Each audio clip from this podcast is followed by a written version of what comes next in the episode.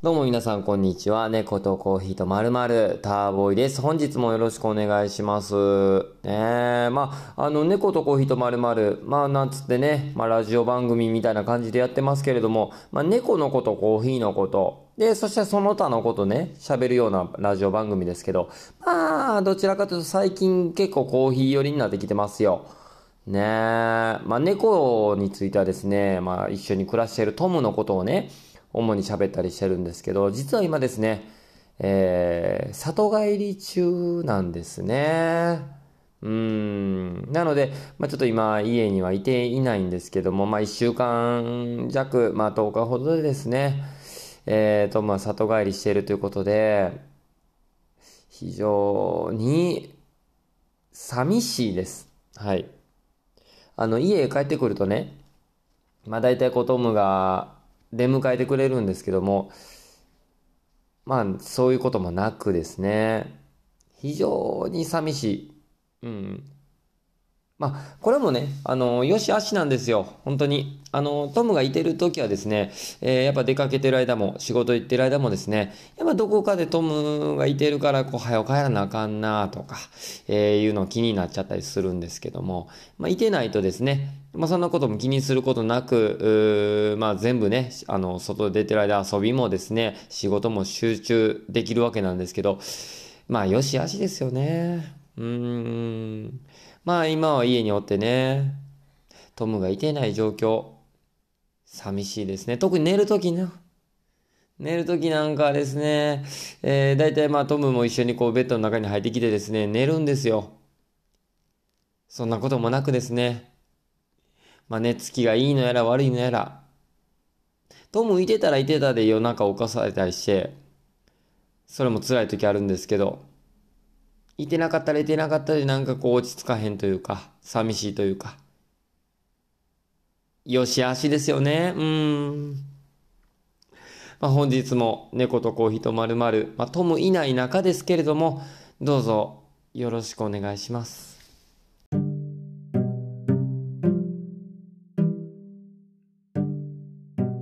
続いては、えー、コーヒーのコーナー行きましょう。まあ最近はこのコーヒーのコーナーね、もう試験勉強のコーナー、別名ね、そのように呼んでます。えー、UCC コーヒーアカデミーのプロフェッショナルコース、認定試験の日が近づいてまいりました。ね、それに伴ってちょっと自分の、えー、筆記試験の方のね、あの勉強も兼ねて、えー、このコーヒーのコーナーさせていただいております。今回はですね、えー、コーヒーのコーナー、試験勉強のコーナーと題しましてコーヒーの生成方法についてちょっとお伝えしていきたいなと思うんですね。勉強していきたいなと思うんですよね。はい、よろしくお願いします。まあ、生成方法ということで、まあ、いわばこう加工処理のことですよね。ちょっとやっていきましょう。まあ、この、そもそもですね、このコーヒーチェリーから、えー、生豆にしていくっていう、この加工処理の段階のところですね。はい。まあ、そもそもこのコーヒー豆っていうのはですね、もともとは果実だったんですよね。うん、で収穫されたこのチェリーコーヒーチェリーっていうのはですね加工処理を施されて生豆の状態で、えー、世界各国に輸出されていくんですよね。この加工処理この作業の一環でですね高品質なコーヒーもですねこの加工処理次第では台無しになってしまう。っていうことがあるほど、えー、まあ、とても大切なこの工程になってるんですね。この加工処理の方法っていうのは一般的にこの3つございます。これ覚えておいてください。一般的にこのウォッシュド。ね、えー、ウォッシュドって言ったり、ウォッシュトって言ったりしますけども、ここではちょっとウォッシュトと、えー、統一しましょう。別名推薦式とも言いますね。と、非推薦式。ここではですね、えー、アンウォッシュドとかナチュラルとか言ったりしますけど、ここではちょっとナチュラルと、えー、お伝えしておきます。このウォッシュと、そしてナチュラル。さらにですね、3つ目の加工処理として、えー、まあ、インドネシアのスマトラ島北部のあたりで、えー、あります独特の加工処理、セミウォッシュというのがあります。えー、大きく分けてこの3つを今日お伝えしていきたいと思います。まず1つ目のウォッシュと推薦式ですね。これはどういうものかというとですね、まず収穫、チェリー収穫されますね。えー、この収穫って簡単に言いますけど、まあ一個一個ですね、もう現地の農園の方がですね、一粒一粒手摘みで収穫していくんですね。まあ、ブラジル一部地域なんかですね、機械でガーッとね、もう一気に収穫したりするんですけど、多くの場合ですね、一粒一粒手手摘みですよ。で、その収穫されたチェリーっていうのはですね、まとめて水槽に入れられるわけですね。水槽に入れると、浮く豆と沈む豆に分けられます。この、えー、沈んだ完熟豆を主に使用していきます。この浮か、逆にこの浮かんだ豆っていうのはですね、虫食いがあったり、まあ、未成熟っていう可能性があったりしますね。なので、え沈んだこの完熟豆のみを使用していくという感じですね。そして、えー、この完熟豆、さらに果肉を除去していきます。まあ、この果肉除去機という機械がありまして、ここでね、え外の皮、外皮とですね、え果肉を剥ぎ取っていって、ミューシレージ、ミューシレージっていうのは、この、え、豆の周りについてる粘液質の部分ですね。を、えー、ミューシレージのついた、このパーチメントの状態にします。この parchment っていうのは、この硬い殻の状態ということですね。に、えー、していきます。そして、えー、 fermentation という工程です。ここはですね、この先ほど言った粘液質の mucilage の除去を fermentation って言うたりしますね。水洗式、この washed においてはですね、 parchment をかぶっているこの mucilage を取り除く作業。これを何度も言いますが、ファーメンテーションと言います。発酵層と呼ばれるですね、この大きなタンクの中で水に浸した後、空気を、空気と接触させることで分解したこのミューシレージ、ね、ミューシレージを新鮮な水で洗い,、えー、洗い流していきます。そして綺麗なパーチメントにしていきます。まあ、いわば、この豆の周りに果肉とか、え、粘液質がついてるので、え、水で洗い流していくっていうことですね。近年はですね、この水を使わずに機械的にこのミューシレージを除去するっていう方法が増えてきてたりするそうですよ。ね、そしてこのファーメンテーションという工程が終わると乾燥の工程に移りますね。この乾燥の方法っていうのは天日乾燥と機械乾燥がございます。生産国の気候に合った方法がこれどちらかを、えー、選択して採用されています。この通常この乾燥したパーチメントの状態で、えー、輸出まで保管されていくということですね。だからこう乾燥させてやっとここで、えー、輸出っていう輸出するまで、えー、倉庫とかにね、保管していくっていうことですね。そして最後に脱穀。脱穀とですね、脱穀機っていうね、あの、まあ、いわば殻を、えーえー、取っていくっていうことですね。脱穀機を使用して、パーチメントをさらに除去して、生豆を取り出していきます。ここでようやく生豆になって、輸出できるような状態になるということですね。ここまでがウォッシュとの工程。まあ、結構ね、ウォッシュとの加工処理っていうのは結構工程が多いようなイメージですね。収穫、果肉除去、そしてファーメンテーション、そして乾燥、脱穀。この5つの工程がウォッシュとあるっていうのが特徴的ですよね。とにかく水で洗って乾燥すればいいってわけじゃなくて結構ね、えー、豆の周りについた果肉などの除去っていうこう結構手間暇がかかったような感じに、えー、印象を受けますよね。そして2つ目の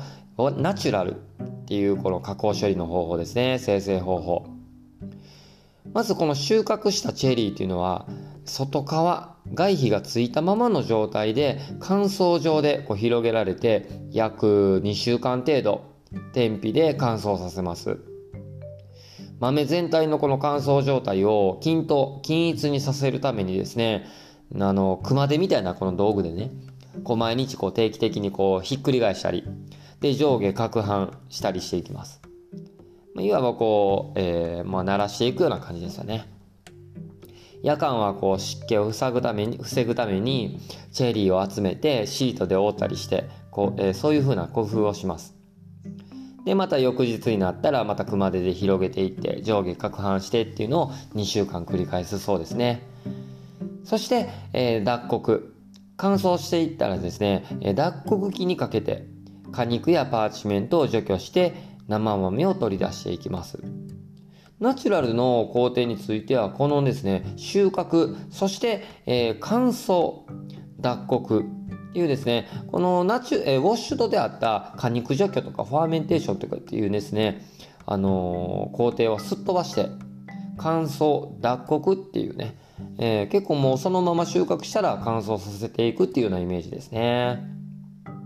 そして、3つ目の生成方法、セミウォッシュと。先ほどお伝えした、あのー、インドネシアとかね、スマトラ島北部であるような独特な生成方法のことを指します。まあ、これもともとこうインフラ整備が整ってなかったこのマンデリンコーヒーっていうね、栽培地区で、えー、独自に編み出された方法だそうですね。これの工程としては、まず果肉除去ですね。収穫されたチェリーは水を使用せずにそのまま果肉除去します。そして乾燥。ミューシレージがもう多少付着したままですけども、約半日ほど天日、えー、乾燥させます。で、ミューシレージを、えー、パーチメント上で乾燥させるっていうことが目的ですね。要はこう粘液質がついた状態で乾燥させていくようなイメージですね。そして、えー、脱穀。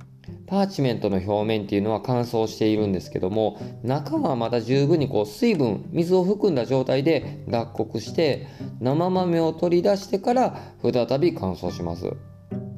これね、こう補足するとですね、ブラジルなんかでも同じセミウォッシュドっていうね、生成処理があるんですけども、ミューシレージが付着したまま最終乾燥まで行うっていう、うまあちょっと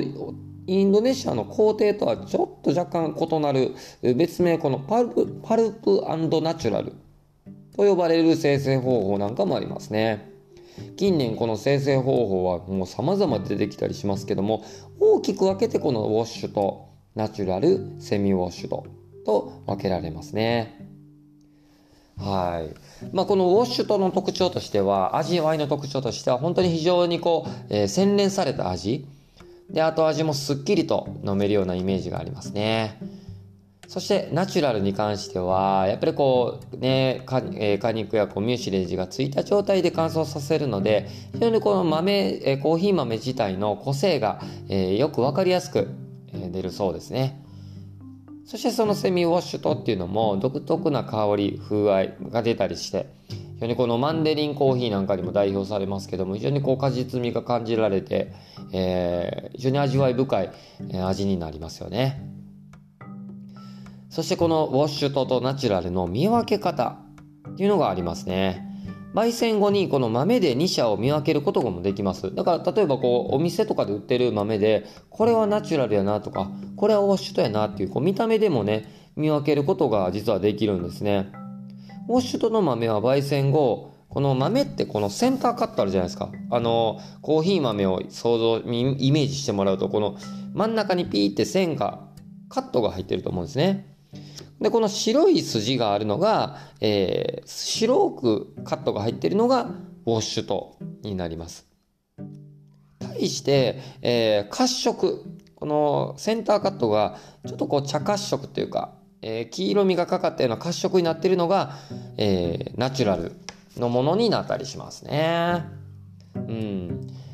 生豆の状態であるとナチュラルはね、こうなんか豆自体にですね、なんかこう、付着物がついたような、なんかね、黄色い、えー、なんかこう、水分がね、少しこう、多く含まれているので、で、またこう、パーチメントの、えー、名残というか、そういうのも残っているので、付着物が見られたりしますが、ウォッシュトの場合は、あの、全体的に濃い緑色をしてて、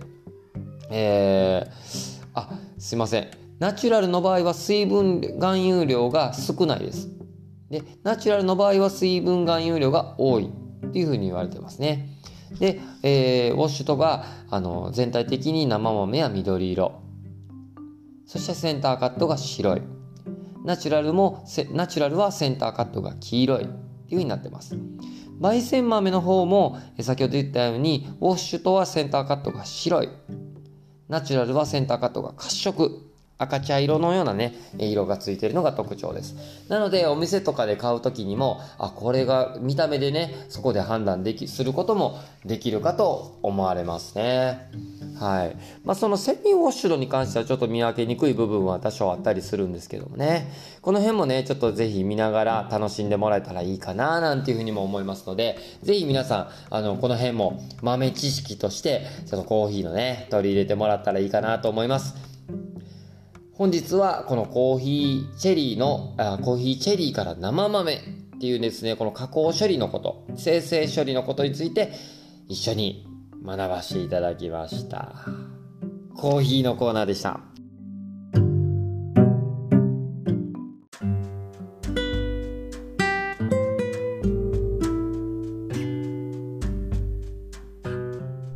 近すっかりこう秋めいてですね、まあ、涼しくなってきたなーって言ってましたけどまあなんかこう朝方夜とかになってくるともう涼しい通り越してですねちょっと肌寒くなってきてそのせいかなんかこうコーヒーの季節になってきたんでしょうね。ちょっとずつですねなんかこうお客さんも増えてきたような気がしますね。うん。昨日はねなんか一日雨あって、えー、猫とコーヒーとセブングラス猫蔵の方でね曲がりコーヒーしてますけども猫蔵であのお客さんもちょっとちらほら増えてきてね雨の日にもかかわらずやっぱりこうコーヒーをねあの注文しに来られたりまたこう豆の購入していただいたりとかで嬉しいですね非常にね。うん、実際にけどこうお店で自分もコーヒー飲んだりするんですけど美味しいですよね。肌寒い中こうコーヒー飲むのが何とも言えないこの、えー、なんかこう温かいコーヒー飲むのが幸せ感じますよね。そんなんなんか思ったりしてますね。うんぜひまた猫蔵の方でもまた皆さんのお越しを待っている次第でございますよ。えー、またよろしくお願いします。というわけで本日も猫とコーヒーとまるまるお届けしてきましたけれどもまた、あのよろしくお願いします。えー、ざっくりしてますけどね。あの、明日からいよいよですね、SCAJ、東京で、えー、こうね、あの、でかい、もう、アジア最大のコーヒー見本市が開催されますね。それにちょっと行ってきますよ。ちょっと3日間ね。なので、12、13、14はですね、ちょっと猫蔵の方はお休みしますけれども、どうかまたね、えー、ちょっとその SCAJ の、えまたそういったレポートといいますか、土産話もね、たくさん用意できたらなぁなんて思ってますよ。まあ、その前の今日はですね、10月11日、まあ、まだ出発する前なんですけど、この12から14までの期間はですね、猫丸をお休みするのか、はたまたこう収録したものをお届けするのかっていうところになりますけども、またね、あの、実際レポートとか、えー、その辺のね、状況についてはまた帰ってきてから改めて収録できたらななんて思ってます。またよろしくお願いしますね。そしてまた皆さんからのお便りもお待ちしております。お便りの宛先については、インスタやツイッターの DM から、ぜひ、あの、ラジオネームを添えてお送りください。送っていただいた方全員に猫丸オリジナルステッカーをお送りさせていただいております。また、Spotify でお聞きの方はぜひね、猫丸の番組の通知をオンにしてくださいね。このベルマークみたいなところでね、タップしていただくと、あの、通知をオンにすることもできますんでね、ぜひ配信されたらぜひ、あの、聞いていただくようによろしくお願いいたします。というわけでね、本日もお届けしてきましたが、まあ、こんな感じでダラダラ喋っておりますが、また、改めてね、あのー、自分の試験勉強も今週あるんですよ。そんなんなんかある中ですけども、東京に SCAJ に、えー、行って、ぜひね、たくさんのコーヒー関係の方とつながっていけたらなって思っておりますので、ぜひ皆さんよろしくお願いします。最後まで聞いていただきありがとうございました。また聞いてくれよな。